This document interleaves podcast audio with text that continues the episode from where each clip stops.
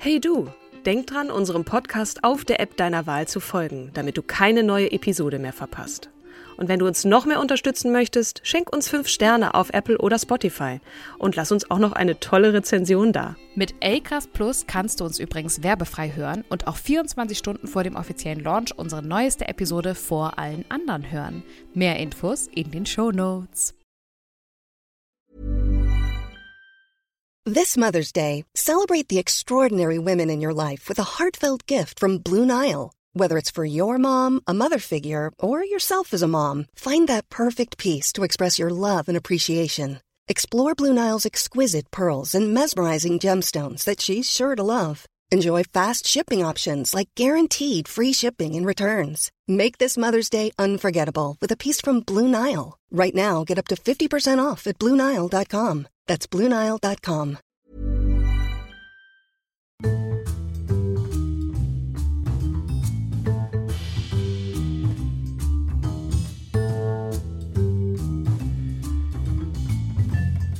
Hallo und herzlich willkommen zu unserer Podcast-Reihe Starke Frauen. Wir haben die Folgennummer 60 und hier bin ich voll zu Gast mit Katrin Jakob. Du bist voll zu Gast. Und ich äh, habe natürlich wie immer an meiner Seite als Spur nach wie vor im Homeoffice die wundervolle Kim Seidler. Yay. Vielen Dank, liebe Kim, für das, äh, äh für das Intro. Ich musste gerade sagen, also wirklich äh, bin gestolpert über die 60, weil wirklich, Hammer, wir haben ne? schon 60 Frauen vorgestellt. Es ist jedes Mal müssen wir dazu sagen, wie viele Frauen, damit wir das Gefühl haben, so, sie werden immer mehr und wir haben jetzt eine echt richtig krasse, große Girlband zusammen, sage ich jetzt mal. Die Stimmen werden lauter und ganz unterschiedliche Bunte dabei aus aller Welt, aus allen äh, möglichen Geschäftszweigen, beruflichen Hintergründen, wie auch immer. Ich bin, ich bin begeistert. Und ich auch. Wobei, wobei wir natürlich, glaube ich, jetzt 57 Folgen mit starken Frauen äh, bekleidet haben, weil wir haben ja einmal dieses Sonderinterview mit Lore, wir haben einmal das Interview mit deinem Bruder und wir haben, oh, zweimal, glaube ich, die Recaps drin, ne? wo wir ähm, äh, Folge 51, glaube ich, war irgendwie Recap Folge 26 bis 50 und davor hatten wir Recap 1 bis 25 ja. auch nochmal dazwischen, also von daher oder 24, ach, was okay, weiß ich. Okay. Aber wir haben auf jeden Fall eine riesen Menge äh, an Frauen, wo es mir inzwischen übrigens auch in Gesprächen mit anderen Personen, war ganz geil, Ge äh, letztens, vorgestern meinte mein Vorgesetzter, ach, du schmeißt dich weg. Wir haben überlegt ähm, zum Thema ähm, Audio natürlich. Ähm, wir hatten eine Anfrage und es ging um das Thema Sport. Und er ja. hat natürlich dann äh, einen Mann vorgeschlagen und weitere Männer im Petto und meinte halt, ja, das ist halt nicht so ein Frauending. Und dann mache ich so, nee, mein Freund, da kann ich dir jetzt schon mal direkt ein paar auflisten, die mir aus unserem Podcast noch geläufig waren.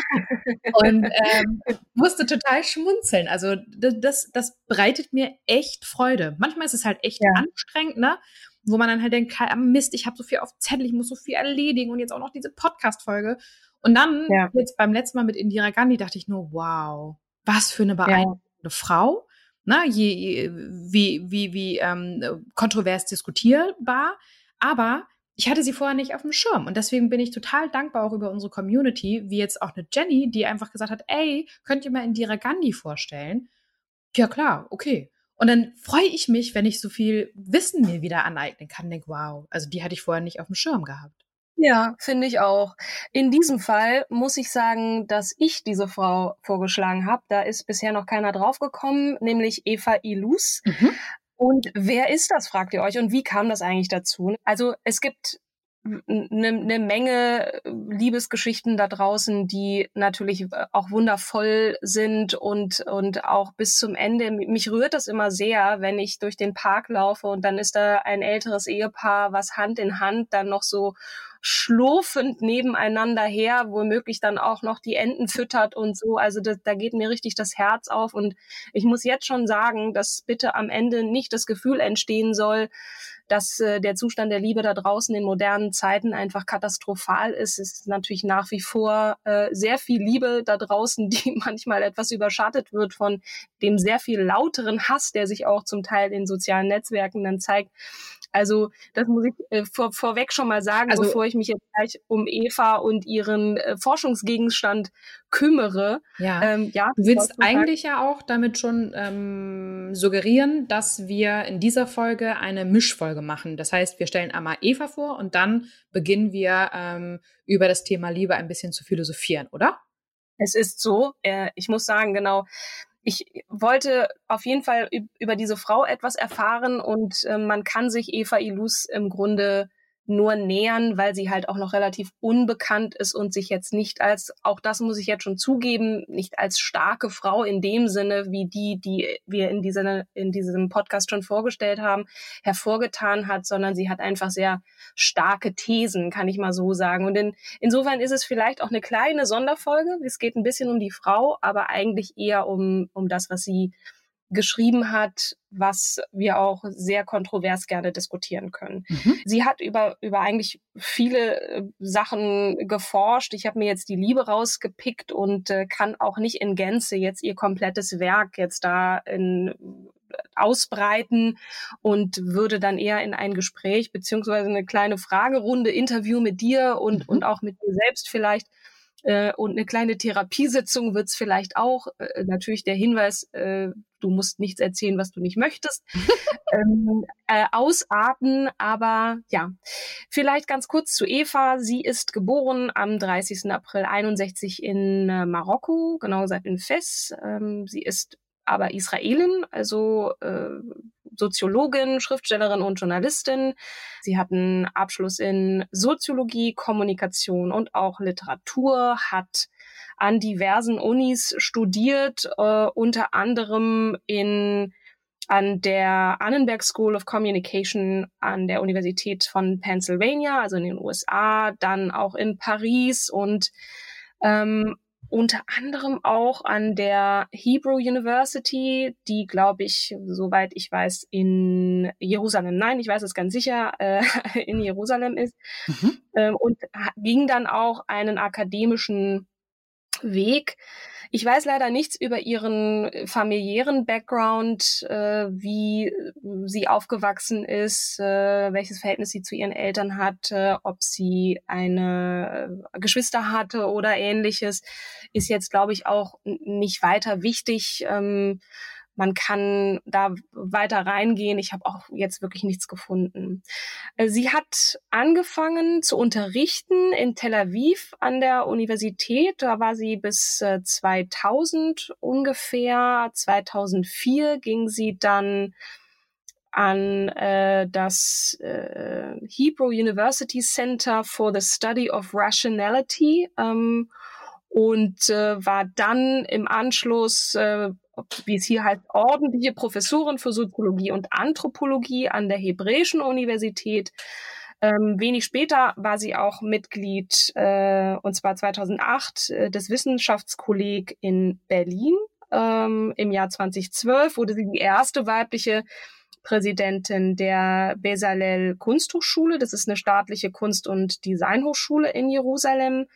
Und seit dem Jahr 2015 ist sie äh, Professorin an der École des Hautes d'études en Sciences Sociales in Paris. Da habe ich jetzt mhm. versucht, mein Französisch nochmal auszupacken, mein Schulfranzösisch.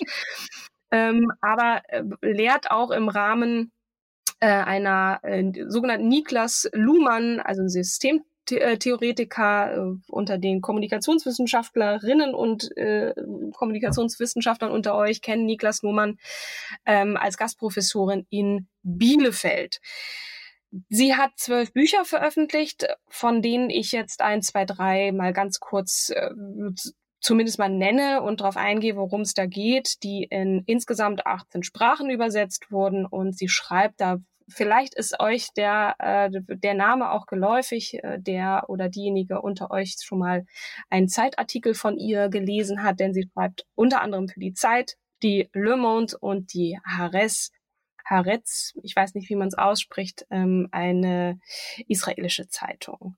Sie hat äh, diverse Auszeichnungen bekommen und äh, im Übrigen hat sie, wurde sie im Jahr 2009, ich weiß nicht, wann sie angefangen hat, für die Zeit zu schreiben, aber das muss um, ungefähr um den Dreh gewesen sein, denn die Zeit hat sie äh, als eine der zwölf ähm, wichtigsten Intellektuellen bezeichnet, die Zitat, wahrscheinlich das Denken der Zukunft verändern werden. Hm. Ähm, sie hat äh, den Anne-Lise Meyer Forschungspreis der Alexander von Humboldt Stiftung erhalten und wurde 2018 mit dem EMET-Preis für Sozialwissenschaften äh, ausgezeichnet. Und ja, also hat da schon so die ein oder andere Box gecheckt, die man braucht, um als richtig coole Intellektuelle so durchzugehen. Mhm. Äh, dass, dass sozusagen jetzt erstmal die in Kürze die Stationen ähm, ihr Forschungsfeld, ne? ist im weitesten Sinne, und ich versuche es jetzt mal in meinen Worten, ich, ich muss jetzt schon zugeben, dass mir einfach die es an äh, der intellektuellen Kapazität fehlt, um auch das, was sie so gesagt hat, an klugen Dingen. Ich habe mir da auch ein Interview mit ihr angeschaut. Das ist wirklich wie eine gesprochene Dissertation, wo man dann denkt, oh Gott, das versteht man nur als Sozialwissenschaftler und das bin ich nun mal leider nicht ähm, das jetzt so in, in Gänze wiederzugeben, das äh, äh, traue ich mir einfach nicht zu. Nichtsdestotrotz ähm, fand ich es wahnsinnig spannend, äh, was sie so herausgefunden hat. Und zwar, jetzt komme ich zu den Forschungsfeldern. Mhm. Sie untersucht die kulturellen Aspekte der Schnittpunkte zwischen Emotion und Kommunikation und insbesondere die Rolle der Massenmedien, wie die eben sich auf unseren Wortschatz äh, auswirken, äh, wie sie unser Wahrnehmen und unser Denken und auch unser emotionales Leben beeinflussen. Und aber ihr großer Forschungsgegenstand, und dafür ist sie auch bekannt und auch viel zitiert in dieser besagten Graphic Novel von Liv Strömquist, ist so ihr Forschungsgegenstand die romantischen Beziehungen in Zeiten, also in, der, in modernen Zeiten beziehungsweise in kapitalistischen Zeiten. Und das äh, ist so ein bisschen das, worum es jetzt gehen soll. Sie hat angefangen, 97 die der Konsum der Romantik, da geht's äh, darum, dass sie einen zweifach, zweifachen Prozess darstellt, nämlich ganz simpel gesprochen ist, wird die Romantik zunehmend verkommerzialisiert. Also wir, äh, wir, wir, und, und das wird vielleicht der ein oder andere, der schon mal Tinder äh, benutzt hat, man, man fühlt sich so ein bisschen wie, wie äh, im Einkaufswagen-Modus. Ne? Man, man swipet da so hin und her. Ne? Also ja. da weiß ich so ein bisschen äh, vorauseilend, ne? man konsumiert irgendwie Partner. Also es ist so ein bisschen austauschbarer geworden. Und das hat sie nun 97 geschrieben. Das wow. ähm, mhm. fand ich irgendwie sehr phänomenal phänomenal. Und auf der anderen Seite werden immer mehr Emotionen und Liebe in die Werbung gebracht. Also das sind sozusagen zwei Stränge. Sie, sie untersucht, die Romantik wird kommerzialisiert und der Kommerz wird romantisch. So, das fand ich, fand ich ganz, ganz spannend und interessant, ne? wenn man sich auch mal so die Werbung anguckt. Früher hat man eher so kommuniziert, dass man sagte, das ist das Produkt und das kann das Produkt und deswegen musst du es kaufen. Und heute werden Geschichten und Stories und Marken und, und Welten verkauft. Eine gute Storytelling ist, ist alles. Man muss die Menschen emotional ergreifen, damit die denken, oh Mensch, das Shampoo ist wirklich geil, weil äh, das mit dem kann die Beziehung aufbauen oder was?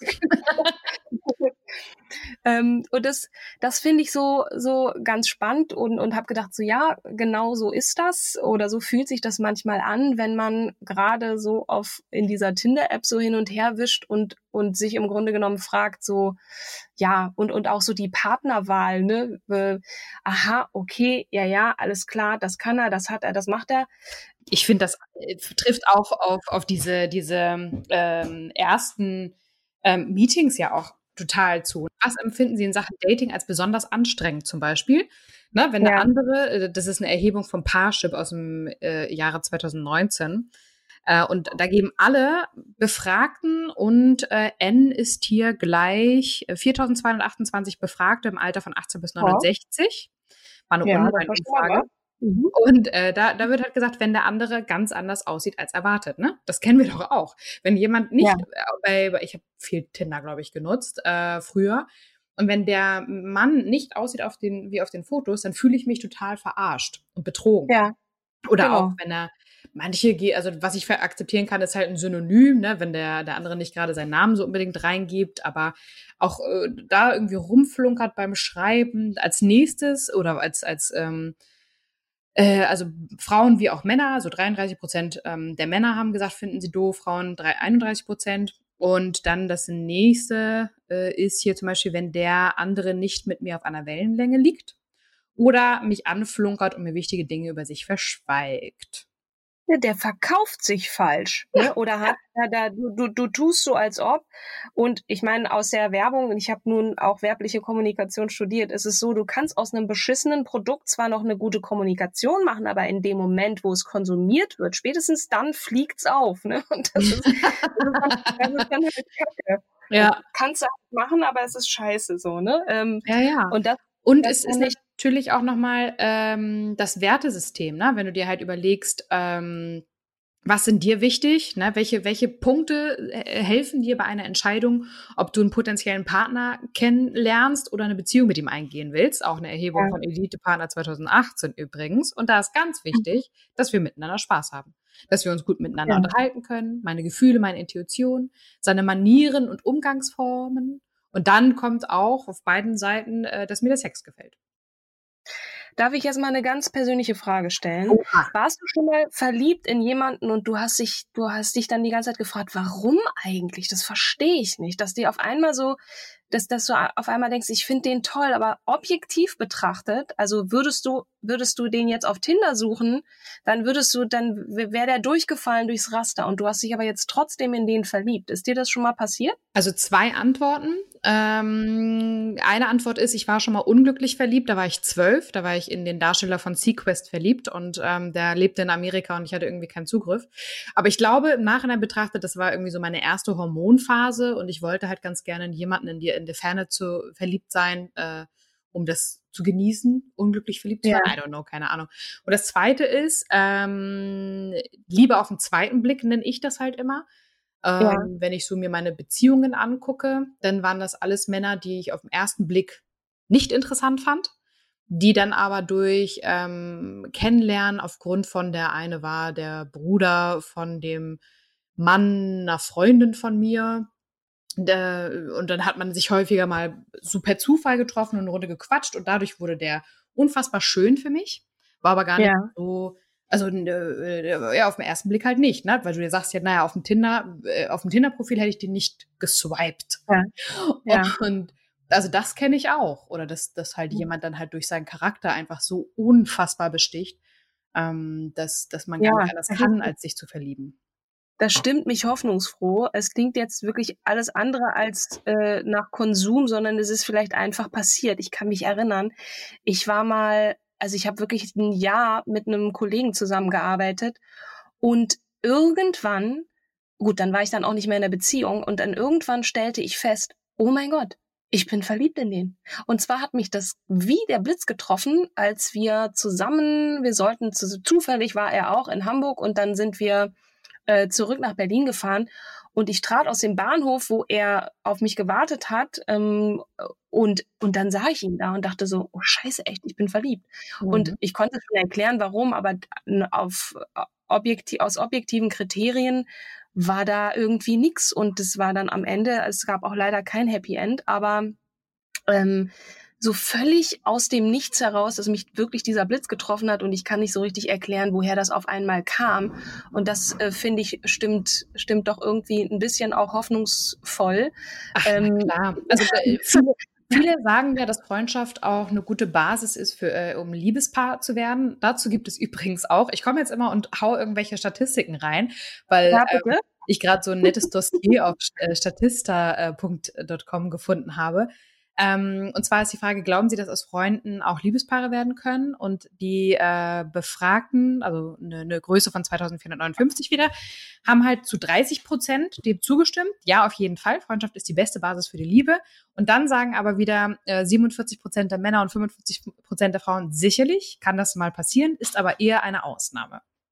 Und nur wenige sagen halt, äh, äh, ja, das geht selten gut aus oder nein, Freundschaft bleibt Freundschaft sondern es gibt entweder so ja auf jeden Fall oder naja, kann mal passieren, aber ist eher so die Ausnahme. Ich finde es spannend. Ja. Weil tatsächlich, ich auch spannend.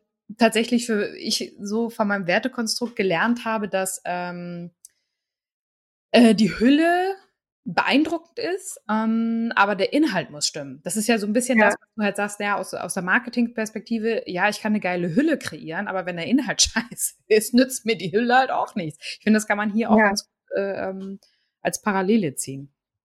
Gut, du musst halt dann einfach den Zufall wirken lassen und das ist natürlich in Zeiten wie diesen, wo halt viel auch sich Partner finden über äh, kalkuliertes Matching von Algorithmen, ist natürlich dann immer so eine Sache.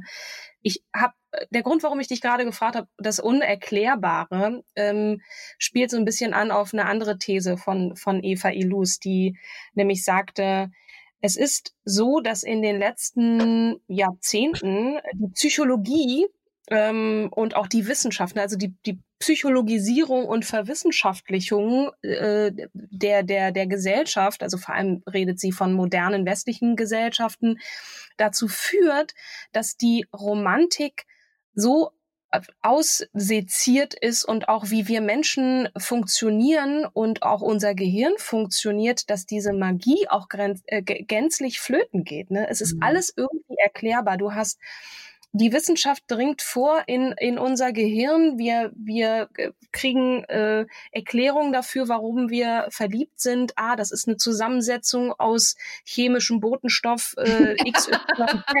du meinst, es wird dadurch dann aber wieder entromantisiert. Ja, total, genau. Mhm. Das, das sozusagen, das so ein bisschen, also wirklich hart gesagt, ist äh, die Psychologie und, und äh, die, die Wissenschaft ein Stück weit dafür verantwortlich. Das ist jetzt sehr, sehr hart gesagt. Bitte verzeiht, liebe Wissenschaftler da draußen äh, und, und Wissenschaftlerinnen, äh, dafür verantwortlich, dass dieses überaus Erklärbare ähm, manchmal auch dazu führt, dass, dass die Menschen denken, ah ja, alles klar, ich, ich bin ja, ich reagiere jetzt so und so, weil das ist so und so. Ähm, und aber, aber die ist Sehnsucht auch irgendwo ein bisschen beruhigend. Also kennst du das, dass du irgendwie auf der Straße äh, läuft ein, äh, bei mir dann halt in meinem Fall äh, ein Mann über den Weg und denkst so, oh, ist der hot. Und plötzlich merkst du irgendwie so einen so einen, so einen Schauer und denkst so, was ist denn kaputt? Ich bin in einer Beziehung, was ist denn mein Problem hier gerade? Ja, es ist ein chemischer Prozess. Das ist so die, die archaische Ur... ich kann nichts dafür, Schatz. Ich musste ihn einfach heiß finden, weil mein, mein äh, Gehirn da oben, weil wir haben keinen freien Willen, sagt Gerald Hüther oder wer auch immer da ähm, so Erklärungen liefert. Das ist natürlich, das ist natürlich klar. Andererseits ähm, ist auch so ein bisschen dann, und das ist wiederum ein anderer vielleicht Effekt gesellschaftlicher, dass, dass äh, wir wieder glauben wollen, dass wir keinen Bock mehr haben, alles zu wissen, ne? dass so ein bisschen dieses Yoga und Achtsamkeit und ähm, und so äh, so dieses Gefühl von ich, ich ich möchte es gar nicht immer unbedingt wissen. Manchmal möchte ich es einfach mysteriös halten oder oder im Ungewissen so, dass dass es vielleicht auch dann dazu führt, dass wir uns wieder danach sehnen, äh, uns uns in das Ungewisse zu begeben oder oder wieder einfach nur dieses Unerklärbare finde, brauchen. Ich finde ja jede jede Beziehung, Affäre, Freundschaft plus oder was auch immer ähm, der Reiz, Reiz ist der, den man mit einem anderen Menschen verbindet, ähm, oder das heimliche Verliebtsein ist ja auch ein, ein Reiz, ähm, was ja auch etwas Magisches ist, weil du halt überhaupt nicht abschätzen kannst, ähm, was daraus sich entwickelt. Du kannst auch nichts kontrollieren. Also das ist ja irgendwo immer irgendwo ein Stück weit reizvoll. Weißt du? Dass du nichts kontro der Kontrollverlust. Ich habe das Gefühl, dass man heute alles immer mehr kontrollieren will. Übrigens zum Thema Kommerzialisierung wollte ich auch noch mal sagen, eine Erhebung von Gold Media im Jahre 2015 ist natürlich fünf Jahre alt, aber selbst 2015 wurde auch schon der Valentinstag als ein rein kommerzieller Festtag betitelt, der nichts mit Liebe zu tun hat. Dem stimmen über 70 Prozent, also ähm, insgesamt 75 Prozent zu dass das ein rein kommerzieller Festtag ist. Ja, also das ist natürlich irgendwie klar, Valentine's Day ähm, und und und all diese Dinge, ne? Aber das, da siehst du so ein bisschen und da da geht dann, um auf Eva wieder kurz zurückzukommen, sie so ein bisschen in, hinterher, ne? Wie hat eigentlich der Kapitalismus und die Vermarktung auch über Emotionen und die Auswirkung auf unsere ganz Gefühle schlimm, ganz schlimm. Viele, viel damit zu tun. Ne? Und das, da, da versucht sie so ein bisschen auf diesen Grund zu gehen. Was ist da eigentlich los da draußen? Ne? Also, Und, und wir, und jetzt nochmal zur Psychologisierung. Wir wollen auch verstehen, warum wir so sind, wie wir sind. Und wir definieren uns viel über das, was wir haben, beziehungsweise auch mit wem wir zusammen sind. Ne? Also das sagt viel über uns aus. Wir wollen einen guten Partner haben. Wir wollen, und das ist, finde ich, auch eine krasse These von ihr. Es geht heute weniger darum, dass wir lieben, und einfach nur geben, sondern dass wir bekommen, dass wir Anerkennung bekommen. Und aber das, äh, ist, ja, das, das ist ja klar. Selbst als Kind willst du ja schon Anerkennung bekommen. Ja, aber als Kind schon. Aber du bist ja dann irgendwann, also früher die romantische Liebe, ne, die viktorianische Liebe, da ging es darum, hingeben und verschmelzen und der Liebsten alles zu Füßen tragen. Du meinst, das, das ist eher zum Liebe nehmen als Liebe geben. Genau. Es ist keine, also, keine Win-Win-Situation, sondern eher eine ähm, ich-bezogene, egoistische Entscheidung. Ja, du konsumierst. Du konsumierst Liebe sozusagen. Okay. Also das ist jetzt nicht, dass du verschwenderisch damit umgehst, sondern du, du versuchst natürlich auch immer, ich meine, das ist ja auch klar, in, in einer Partnerschaft versucht man ja das eine mit dem anderen abzuwägen und das ist ja auch irgendwie gesund.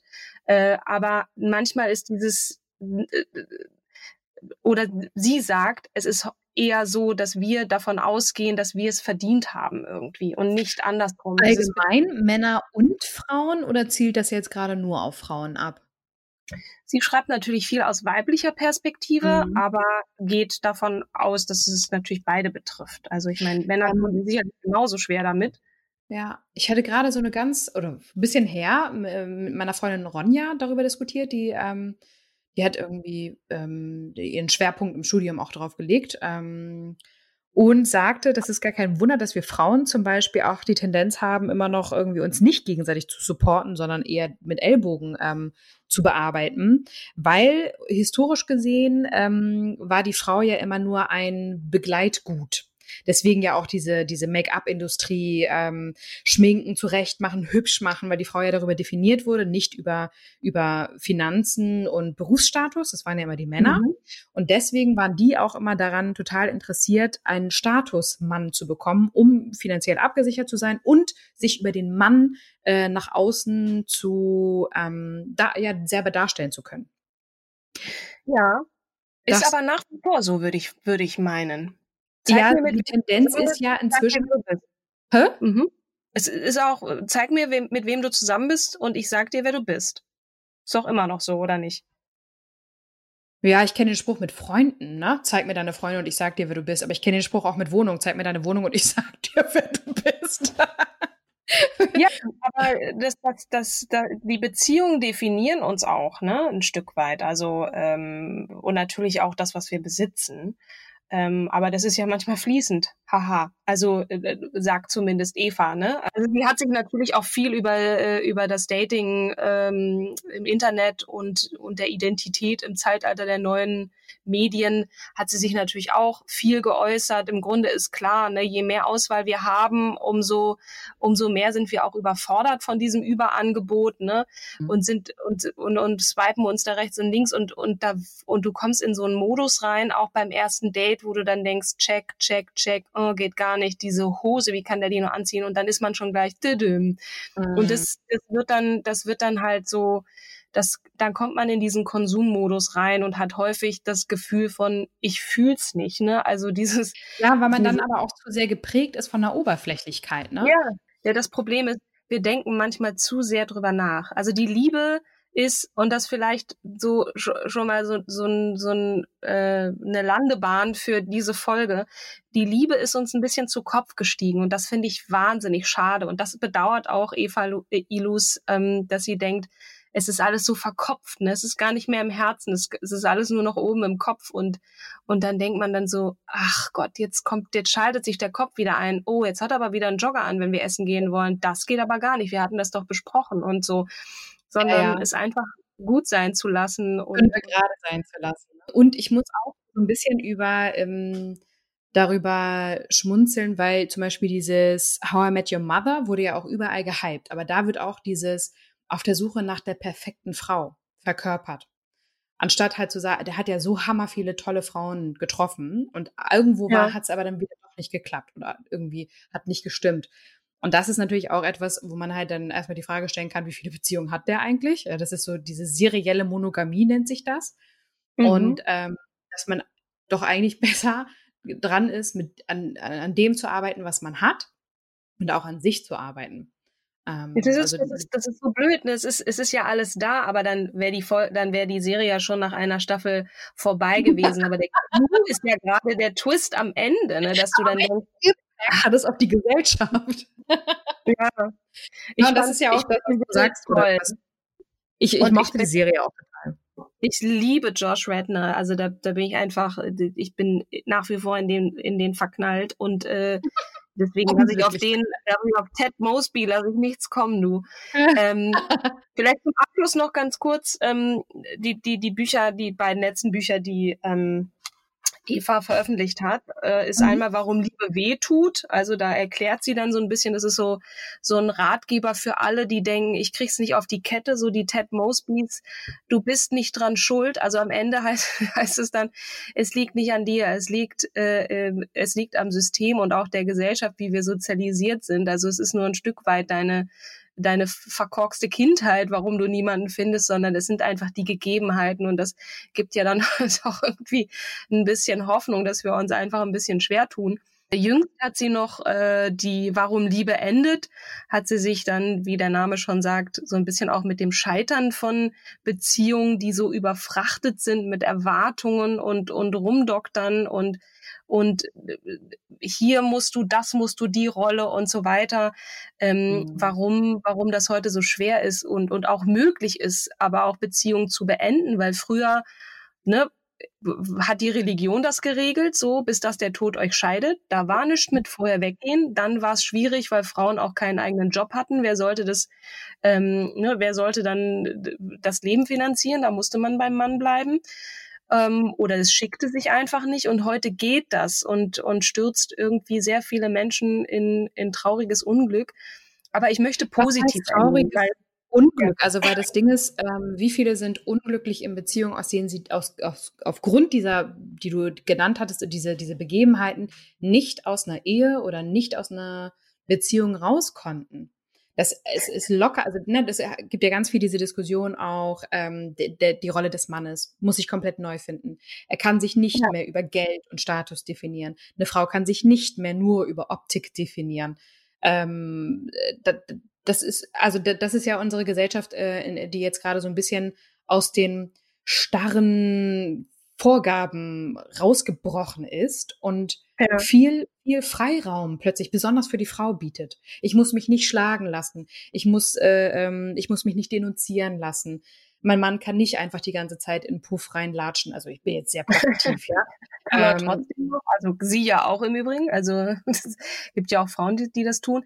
Der Grund, warum ich das gesagt habe, ist gar nicht so sehr dass ich das gut finde, dass, äh, äh, dass, dass Frauen äh, damals das nicht konnten, sondern die Fakt ist, dass sich damit beschäftigen nach Alternativen. Ne? Ich könnte, ähm, ich muss es gar nicht. Ich habe gerade gar keine andere Wahl. Also da wird jetzt entweder wird jemand für mich ausgesucht oder jetzt jetzt bin ich halt mit dem einen und da muss ich jetzt durch. Es gibt gar nicht die Möglichkeit, sich über diese ganzen Optionen Gedanken zu machen. Ähm, Klar kann man sich immer noch Gedanken machen über jemanden, darüber den zu verlassen und es dann nicht tun äh, und darüber unglücklich zu sein. Aber früher gab es halt nur so, zack, das ist es jetzt und damit musste klarkommen. Und heute gibt es wahnsinnig viele Optionen und, und, und, und Möglichkeiten und Rollen und, und, und, und Bedingungen, die man erfüllen muss und so weiter. Und das, das macht die Sache nicht unbedingt im Sinne der Romantik leichter. Aber natürlich sind Menschen früher genauso unglücklich gewesen. Das, ich finde, es ist ja auch eine Einstellungssache. Kennst du das Buch Liebe dich selbst und es ist egal, wen du heiratest von Eva Maria Zurhorst? Nee, kenne ich nicht. Da, da, geht es ja auch, also weil, weil das Ding ist, äh, wenn du nicht zufrieden bist in dieser Beziehung, weil der Typ bohrt in der Nase, der trägt einen Jogger, dann sind das ja oberflächliche Merkmale und es hat eigentlich nichts mit ihm zu tun, sondern mit dir ja, bestimmten Perfektionismus, äh, Anspruch oder ich, äh, ach, da gibt's noch jemand, der ist besser. Der puppelt nicht links in der Nase, sondern rechts. Rechts. So. oder äh, also ich finde, dass an diesem Spruch viel dran ist und natürlich darf man nicht vergessen, dass auch dieser Spruch Facetten hat. Man muss ja nicht alles nehmen und belassen, wenn, wenn, wenn der Typ wirklich ganz viele schlimme Probleme mitbringt äh, oder ja, Partnerin oder der Partner im Allgemeinen. Ähm, ob man da jetzt durchgehen will, wie Bonnie und Clyde, das muss jeder für sich selber entscheiden. Aber wenn es halt eigentlich vom Gefühl her stimmt und du mit dir selber zufrieden bist und ähm, im Einklang bist, dann kannst du über so eine Merkmale oder Fehler, nenne ich sie jetzt einfach mal, auch gut hinweggucken. Von wann ist denn das Buch? Alt. Warte mal, ich, muss mal ich würde heute ergänzen, ich würde es anders nennen. Äh, liebe dich selbst und es ist egal, ob du heiratest, weil ne, dieses dieses Gefühl von du du du du bist nur was wert, wenn du wenn du unter der Haube bist oder so oder ah, ja, wichtige Beziehung bist. Super. Ja, ich möchte mit äh, ein zwei kleinen Zitaten von Eva enden, die vielleicht ein bisschen Hoffnung geben, nachdem wir jetzt also ne, es wird vielleicht ein bisschen klar, dass sie sagt boah, der, der moderne Mensch hat es schon nicht so einfach und die arme Romantik, aber sie, sie schließt das Buch, warum Liebe weh tut, ähm, unter anderem mit, mit diesen Sätzen. Unter keinen Umständen möchte ich behaupten, die moderne Liebe sei per se unglücklich oder die viktorianische Liebe sei besser als unsere, beziehungsweise dieser vorzuziehen. Das ist ja schon mal gut. Vielen Dank, Eva. Nicht nur gibt es viele moderne Formen glücklicher Liebe, sondern diese Lieben sind in ihrem Glück nicht weniger modern als in ihren Nöten. Ich habe nicht über sie geschrieben, weil das Glück sehr gut auch ohne die Bemühungen der Wissenschaft auskommt, was sich vom Unglück vielleicht nicht unbedingt sagen lässt. Gleichheit, Freiheit, die Suche nach sexueller Erfüllung, Menschen, die Fürsorglichkeit und Autonomie beweisen, ohne auf die Geschlechtszugehörigkeit zu achten. All dies ist Ausdruck der erfüllten Versprechen auch moderner Liebe und Intimität. Das ist doch schön. Und ähm, ja, also das, das, das soll vielleicht jetzt einfach mal es sein. Ähm, ich ich ähm, hoffe, ich hab, bin der Frau einigermaßen gerecht geworden. Es gibt so viele Zitate und, und Thesen auch von ihr, wo einem dann manchmal, die, die musste ich drei, viermal lesen. Ähm, und, und das ist einfach sehr hohes Niveau. Äh, ich habe mich bemüht, äh, stets, logischerweise, und wollte aber auch gerade ein bisschen launig werden. Was macht Eva für dich zu einer starken Frau? Ich find's immer beeindruckend, wenn Menschen einfach sehr schlau sind. Äh, und äh, das trifft auf Männer gleichermaßen zu wie auf Frauen. Und äh, das, ja, und, und, und, und dass sie, dass sie mich getroffen hat, diese Frau sagt Dinge, jetzt, jetzt weiß ich, was, was das ist oder warum ich nie, warum ich's nicht fühle und hat mich damit einfach getroffen. Und deswegen wollte ich sie vorstellen. Ob sie jetzt eine starke Frau ist, die hat einfach sehr viele beeindruckende Dinge getan. Das machen viele andere Frauen auch. Ob die jetzt stark sind, weiß ich nicht. Insofern. Sie, sie trägt mit ihren Analysen und Theorien ja zur, zur, zum Gesellschaftswandel bei, ne? Indem sie dann halt bestimmte Dinge einfach spricht. Na, das ist so ein bisschen, also auf jeden Fall stupst sie den, den Diskurs mal so ein bisschen an und auch ein mhm. Verständnis mhm. dafür, wie eigentlich, und das fand ich eigentlich das Spannende, Romantik und Kapitalismus sich gegenseitig beeinflussen, beziehungsweise der Kapitalismus eigentlich eher negativ auf die Romantik. Und da habe ich jetzt doch wieder eine Menge gelernt. Insofern fand ich das schon ziemlich stark, was sie da so herausgefunden hat. Ähm, ist das eine befriedigende Antwort? Ich weiß es nicht. Ähm, ja. Schreibt uns gerne mal, was ihr davon haltet und ob ihr Eva Elus ähm, gelesen habt. Wen willst du denn vorstellen das nächste Mal, Kim? Ich würde wahrscheinlich gern ähm, Dorothea Erxleben nehmen. Noch nie von ihr gehört, deswegen ja. wäre ich sehr dafür äh, und hm. bin sehr gespannt. Wahrscheinlich mhm. schon viele andere da draußen auch, wenn ihr bis jetzt zu Ende gehört habt. Vielen mhm. Dank dafür, für diese doch etwas längere, längere Folge. Ich bin sehr gespannt auf Dorothea und mhm. ähm, danke fürs Zuhören und Mitdiskutieren und überhaupt. Und äh, ja, bis zum nächsten Mal. Bis zum nächsten Mal. Bis dann. Tschüss. Tschüss.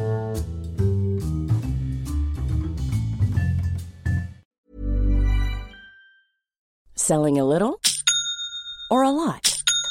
Shopify helps you do your thing however you cha-ching. Shopify is the global commerce platform that helps you sell at every stage of your business. From the launch your online shop stage to the first real life store stage, all the way to the did we just hit a million orders stage.